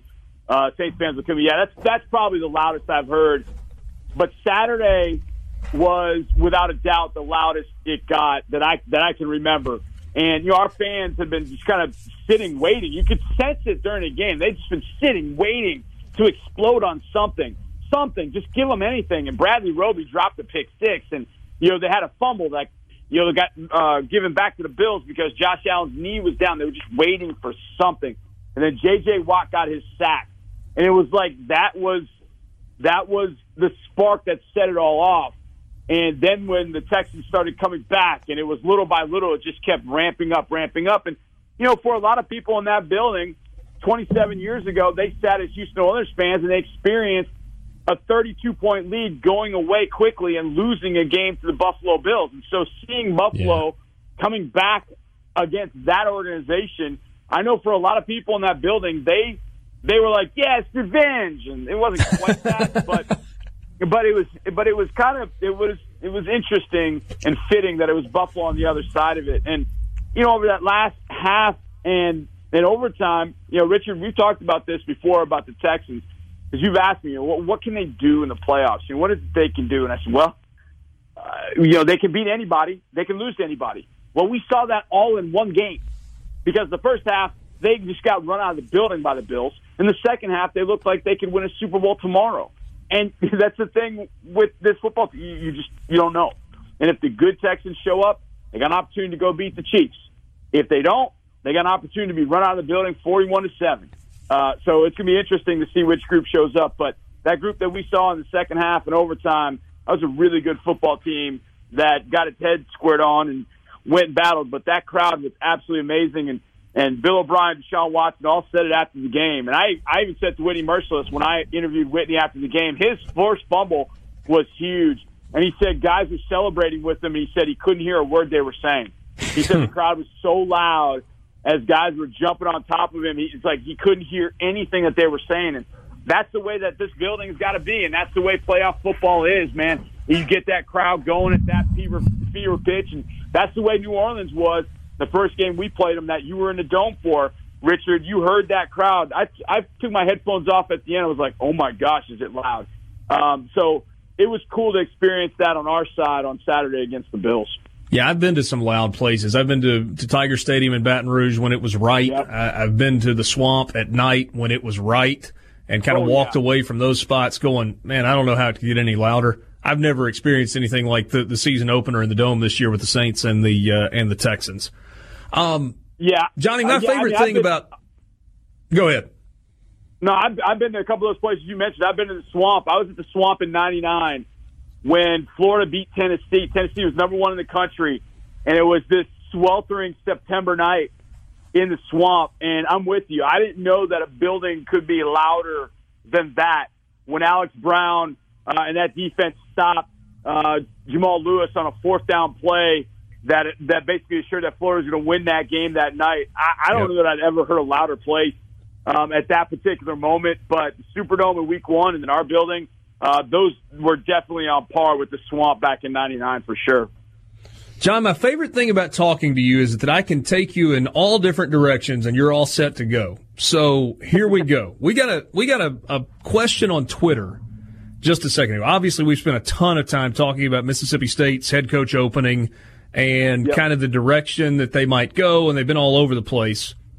So Miles sends us a question. He says, "Which do you think has a better chance of working in the SEC West?" a Mike Leach air raid offense or a Service Academy triple option offense? That's pretty good. That's pretty good.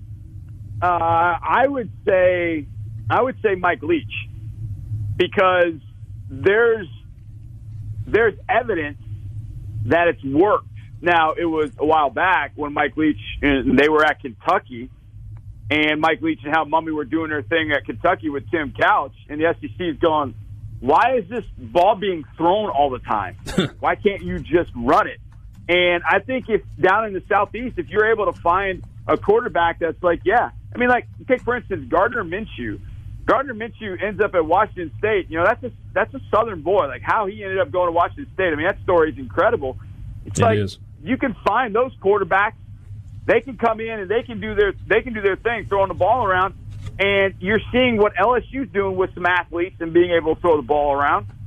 So I think it. I think Mike Leach's offense. Now, Mike Leach in the Southeastern Conference might be a little uh, interesting, but I think a Mike Leach offense would work very well. Now, the thing about running a Service Academy triple option sort of thing, the one thing I think you would probably have some trouble finding is a quarterback would, would be quarterbacks year after year that would say, yeah, I'll go get hit 20 to 25 times a game by SEC defenses. Yeah, I'll go do that. Uh, yeah, there's some bold, there's some bold quarterbacks and, and, and athletes that would do that.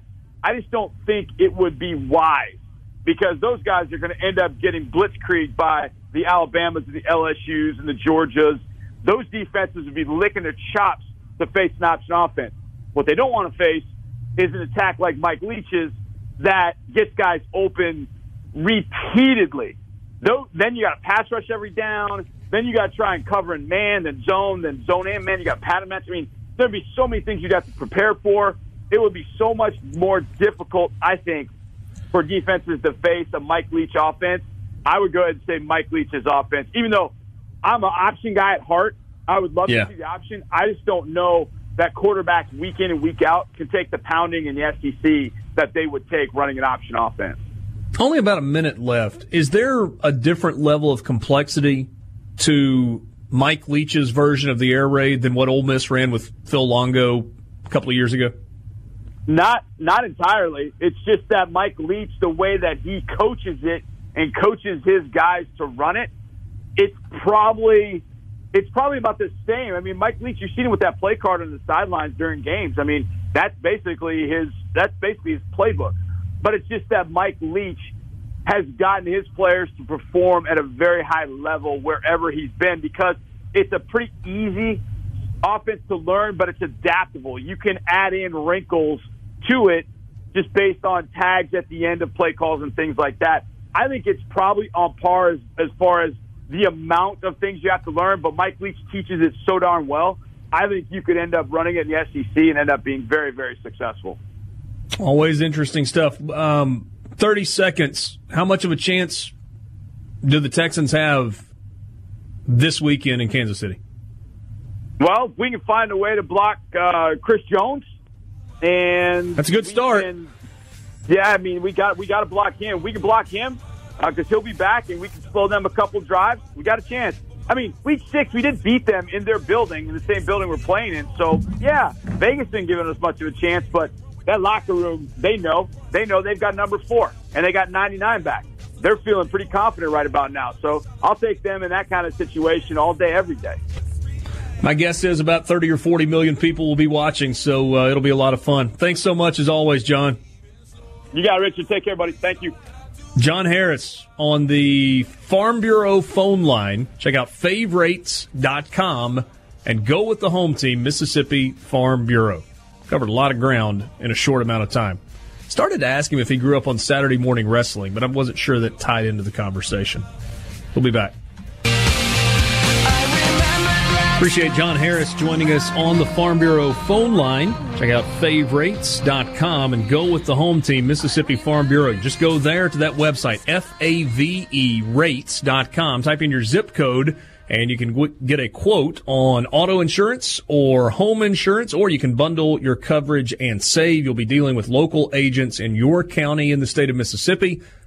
Most likely people that you already know that you bump into on a regular basis. You see at the grocery store, at the ball fields, at church, at ball games.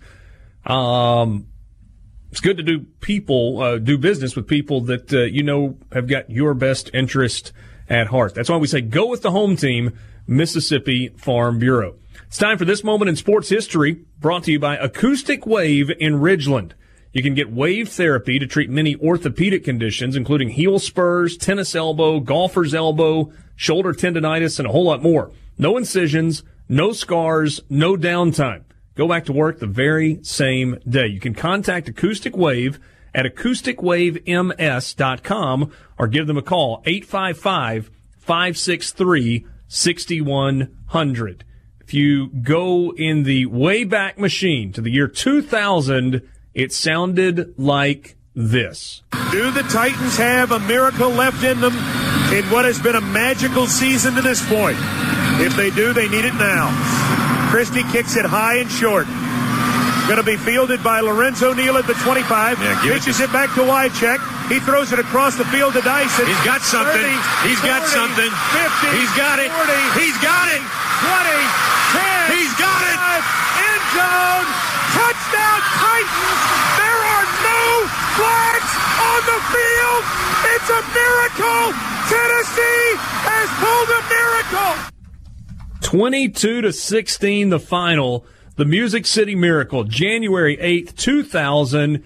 NFL playoffs at the end of the AFC wildcard game between the Titans and the Buffalo Bills at what was then Adelphia Coliseum in Nashville. The Bills had taken a 16-15 lead on a field goal with 16 seconds remaining in the game. Ensuing kickoff, short kick, tight end Frank Wycheck threw a lateral all the way across the field to Kevin Dyson, and you heard the uh, color analyst who decided he wanted to be part of that call. He's got something. He's got something. He's got something. Indeed, it was a miracle in the Music City. 75 yards to the house for a touchdown, 22 to 16. The final, the Titans won it over the Buffalo Bills and continued that magical season. Borky, do you remember that play? Very, very vaguely. So in 2000, I was eight. I remember that it happened and stuff like that, but to tell you that I could pinpoint exactly where I was sitting when that went down, I'd be lying yeah. to you. That was my freshman year of college. Ooh. And vividly remember that. And then I was a pretty big Titans fan at that point. Went to, uh, I don't guess I went to a game that season, but went to a couple of games over the next few years. That's when the Titans rivalry with Jacksonville was big. You had uh, Steve McNair, obviously, as the quarterback for the Titans, and you had uh, Mark um, Mark Burrell. Brunell. Brunell. I knew Burrell wasn't right. Mark Brunell with uh, the Jaguars at the time, and man, that was a fun time for the Titans. Obviously, that season did not end the way that the Titans wanted it. Six inches short from winning a Super Bowl in Atlanta. What happened? At the uh, yeah, right. What happened? No, what what happened with your fandom of the Titans?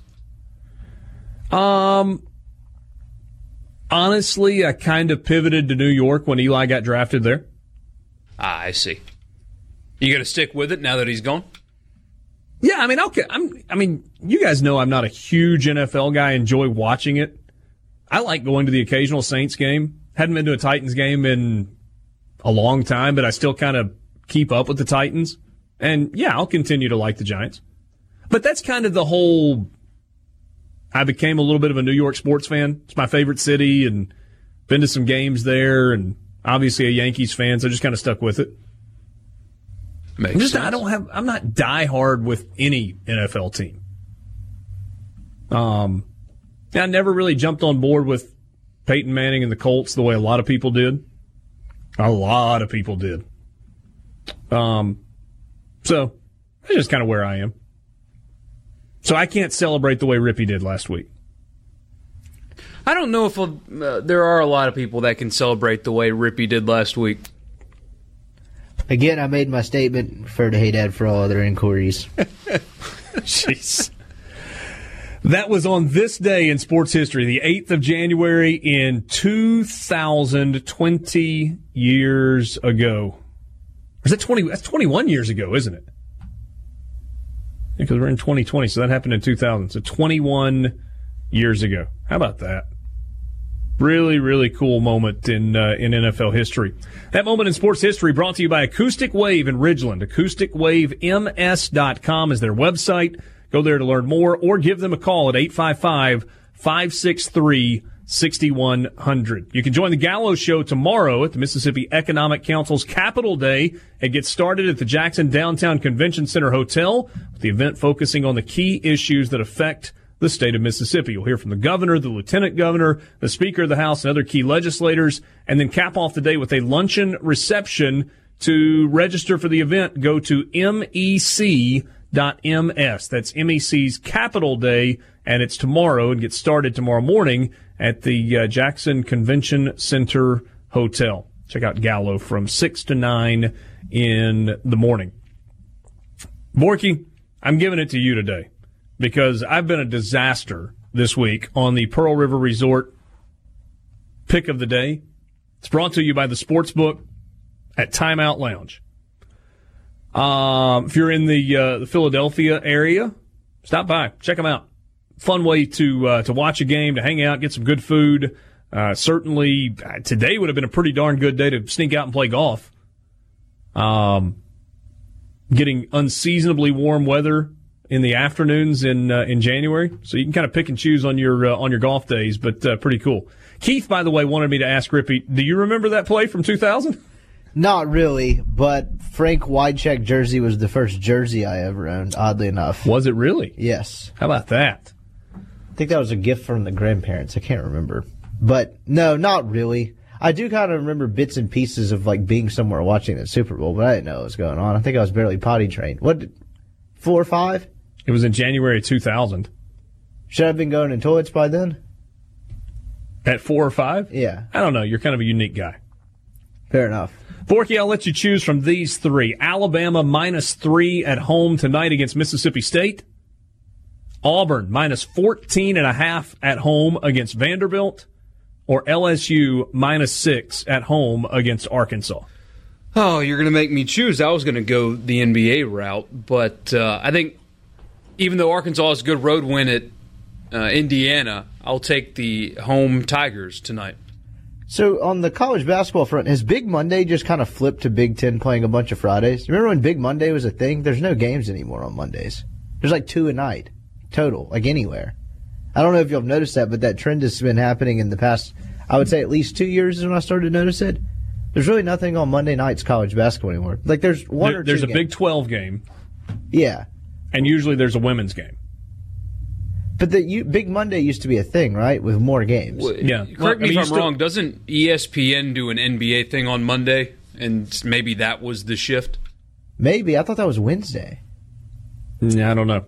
I mean, I don't know. you- it- Big Monday though is still a Big Twelve game. I mean, that's where you get Bob Wischusen and somebody, or you know, broadcasting the game. You're getting well actually on the text line. I just ventured to it for the first time a little bit. 20, 2000, 2020 is 20 years, not 21. Yeah. I didn't want to say anything because I didn't want to be that guy, but I would gladly be that guy once I saw a couple texts. What did you uh, What did you say? I didn't even know. Okay, January eighth of two thousand was we're in 20 years 2020. ago. All right, so one, two, three, four, five, six, seven, eight, nine, ten. You're right, twenty years ago. Thanks, thanks, Corey. I need a good well actually every now and then. Richard, you need more math lessons. 2000 to 2020 is 20 years. I think I was. I don't know what I was doing. 20 years ago today. We'll do a little fact check at the end of the show, right? That's what we need. What's the what's the is it around the horn that does that? No, PTI does it. PTI does fact check at the end. Is Tony Reale still the guy, or do they have somebody different that does that now? I believe it's usually reality, but I think they switch it up. All right. Uh, you can uh, text the show, C Spire text line. That number is 601 879 4395. Got a couple of Twitter polls going on. Twitter poll question number one Will Mississippi State hire a new football coach within 24 hours? 845 votes. 72% of you say no. Twitter poll question number two Thumbs up or thumbs down on Mike Leach as head coach at Mississippi State? Nearly 1,200 votes. 52% thumbs down on the Pirate in Starkville. Also gotten some uh, some responses. London said would be awesome. Dougie said those thumbs down must be Ole Miss fans. Tommy said he's always got a story to tell.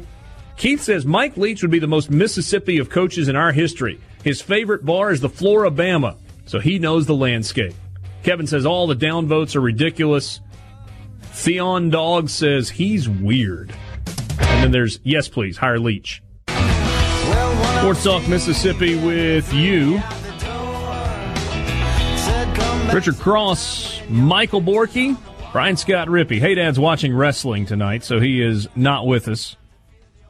Glad to uh, glad to have you along this afternoon. Would have been fitting that Mississippi State announced a coaching hire about an hour ago. Hey, Dad would have said, I'll catch you guys tomorrow. There'll be plenty to talk about then. I think. I think that's what he would have said. Um, that's all right. Made it through without him. No Hey Dad, no problem on this Wednesday afternoon. Hoops last night. Feel like we've avoided this for most of the afternoon. Ole Miss went to Texas A&M. They led by 10 at the half. They were up 29-19. That's right. Texas A&M scored 19 points in the first half of the game, and you go, "Ooh, that's bad," and it was. Problem is, Ole Miss only scored 18 in the second half and got outscored by 20 and lost by 10. Ole Miss falls to 9 and 5 on the year. They're 0 and 1 in league play. Texas A&M, who lost at Arkansas by 10 in their SEC opener, comes back and gets the home win to get to 1 and 1 in the league seven and six overall. Big game for Breein Tyree. He had 21 in the first half, finished the game with 26. And Devontae Shuler had 12 on 5 of 18 shooting. In terms of offensive highlights, that's it for Ole Miss. Texas A&M led by uh, Josh Nebo. He had 17. Savion Flagg had 11. Second half of the game, A&M shot it pretty well. Although for the game they were only three of 17 from behind the arc, they are the worst three point shooting team in all of Division One basketball. How do you make sense of last night, Rippy? I don't know how you. I mean, I don't really know how you do. It's their worst loss of the season by far. Just, I mean, they have too many net non I guess non factor would be the right word on the court at a given time, no matter what lineup they run out there. I mean, they're literally they're only saving grace from being blown out from the jump last night was Breein Tyree just kind of being unconscious from the perimeter for the first half because and he was what two of nine in the second half. I mean, they had a 12 minute stretch last night to where they had one non with so Hunter made a mid range jump shot with like five minutes left to go in the first half, and then Shuler made a layup to start the second half. Between that, like bef- not counting Hunter's, like after that, up until they had a 12 minute stretch, basically, is what I'm trying to say, where they had one field goal from someone not named Breein Tyree. Almost scored nine points in the first 15 minutes of the second half. They played nine guys in the game. All nine played in the first half. Outside of Tyree, they had three other guys record a field goal in the first half, and it was one apiece. Hmm. Ole Miss falls in the net rankings from 89 to 60, or from 68 to 89, so they dropped 21 spots in the net. And they do not have a road win this season. Two and one on a neutral court, seven and one at home. Rebels host Arkansas on Saturday. And I I don't know that you press the panic button if you're an Ole Miss fan, but they've it feels like you're getting perilously close to the point where, and I hate this phrase, this team just kind of is what it is.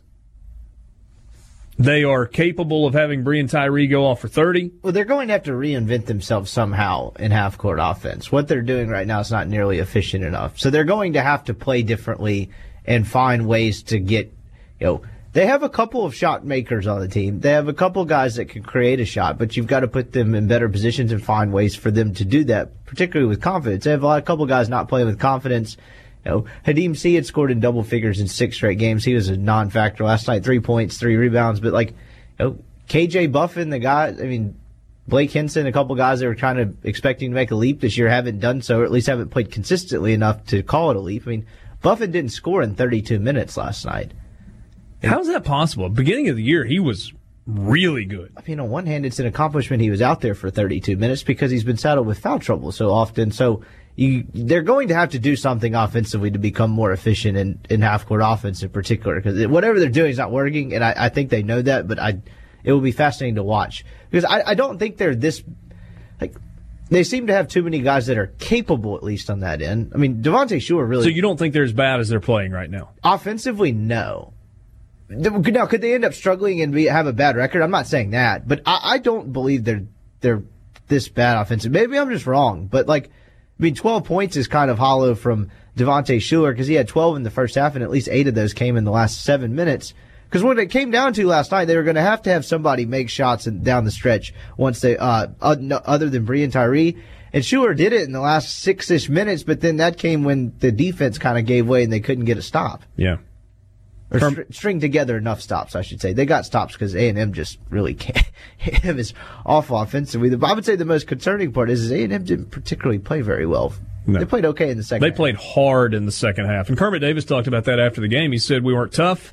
And they played harder than we did in the second half. They missed the toughness and rebounding, particularly of Luis Rodriguez. They missed his rebounding. They missed his defense. Not necessarily going to solve the solve the shot making issue, but they got beat twenty four to sixteen on the glass in the second half. I'm pretty sure. Is he coming back?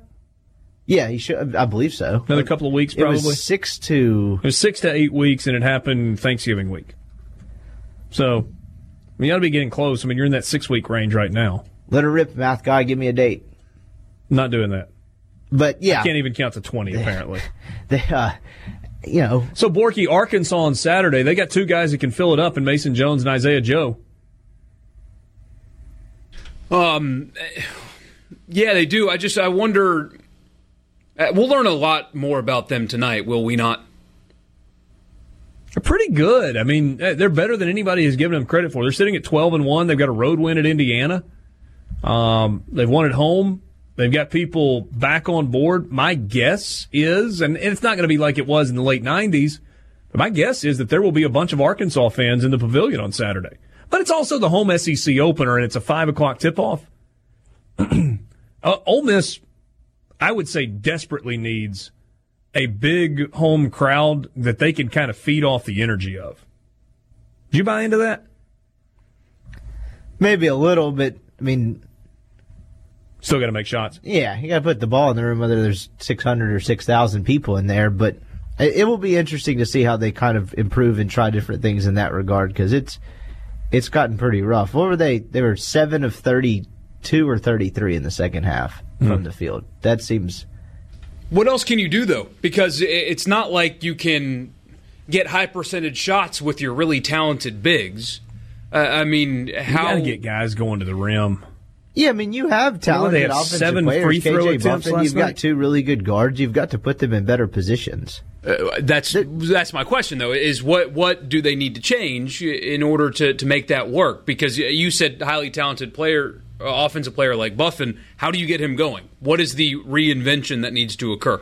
Well, I mean, at the beginning of the year, they played a bunch through him in the high post, and they seemed to be, to this again, naked, untrained eye, not to be doing as much of that. Maybe some of it's him being off the floor a lot with foul trouble and them having to go elsewhere at other times. But, you know, quite frankly, it's, it's, it, I, I am glad it is not my job to figure out, I guess. But it's not like a, it's not, like they're different than A and M in the sense where you saw what A and M has out there personnel wise. They're just kind of saddled with what they are. Although shout out to that five eight kid, I appreciate what he does. For who? To A and M. Yeah, plays hard, doesn't he? Scrappy, one might say. Might hit the corner three. Crowd loves him. There were you can relate. Yeah, somewhat. There were three other games last night in the SEC. Kentucky went to Georgia, hostile road environment, packed house at Stegeman last night, and the Cats pulled away late, won at 78 69, and therefore the Pearl River Resort pick of the day did not hit. Florida went to South Carolina, won by 13.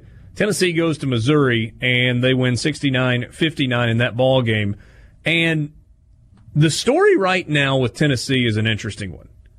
They are without Lamonte Turner the rest of the way. He was their veteran senior point guard, and it's almost like they picked up a waiver wire guy. And the thing to watch is this Vescovi, Santiago Vescovi, who is from Uruguay and has only been with the team for a while, maybe a little frustrating to his teammates. And he turns it over five times last night, but at the end of the game when they need him, he hits two monster threes two big free throws down the stretch, finishes with 12 points, and Tennessee wins by 10 on the road. All five of their starters in double figures, and Tennessee gets to one and one in the conference. Three games tonight, including Mississippi State, headed to Tuscaloosa. Game tips off in 15 minutes. Bulldogs against Alabama. And the uh, what the other two games you've got tonight are Vanderbilt at Auburn. Auburn big favorite. 14 and a half at home. Only undefeated team in the SEC. And LSU is a six point favorite at home against Arkansas. Take a quick timeout and we'll come back and wrap up the Wednesday edition of Sports Talk Mississippi with you.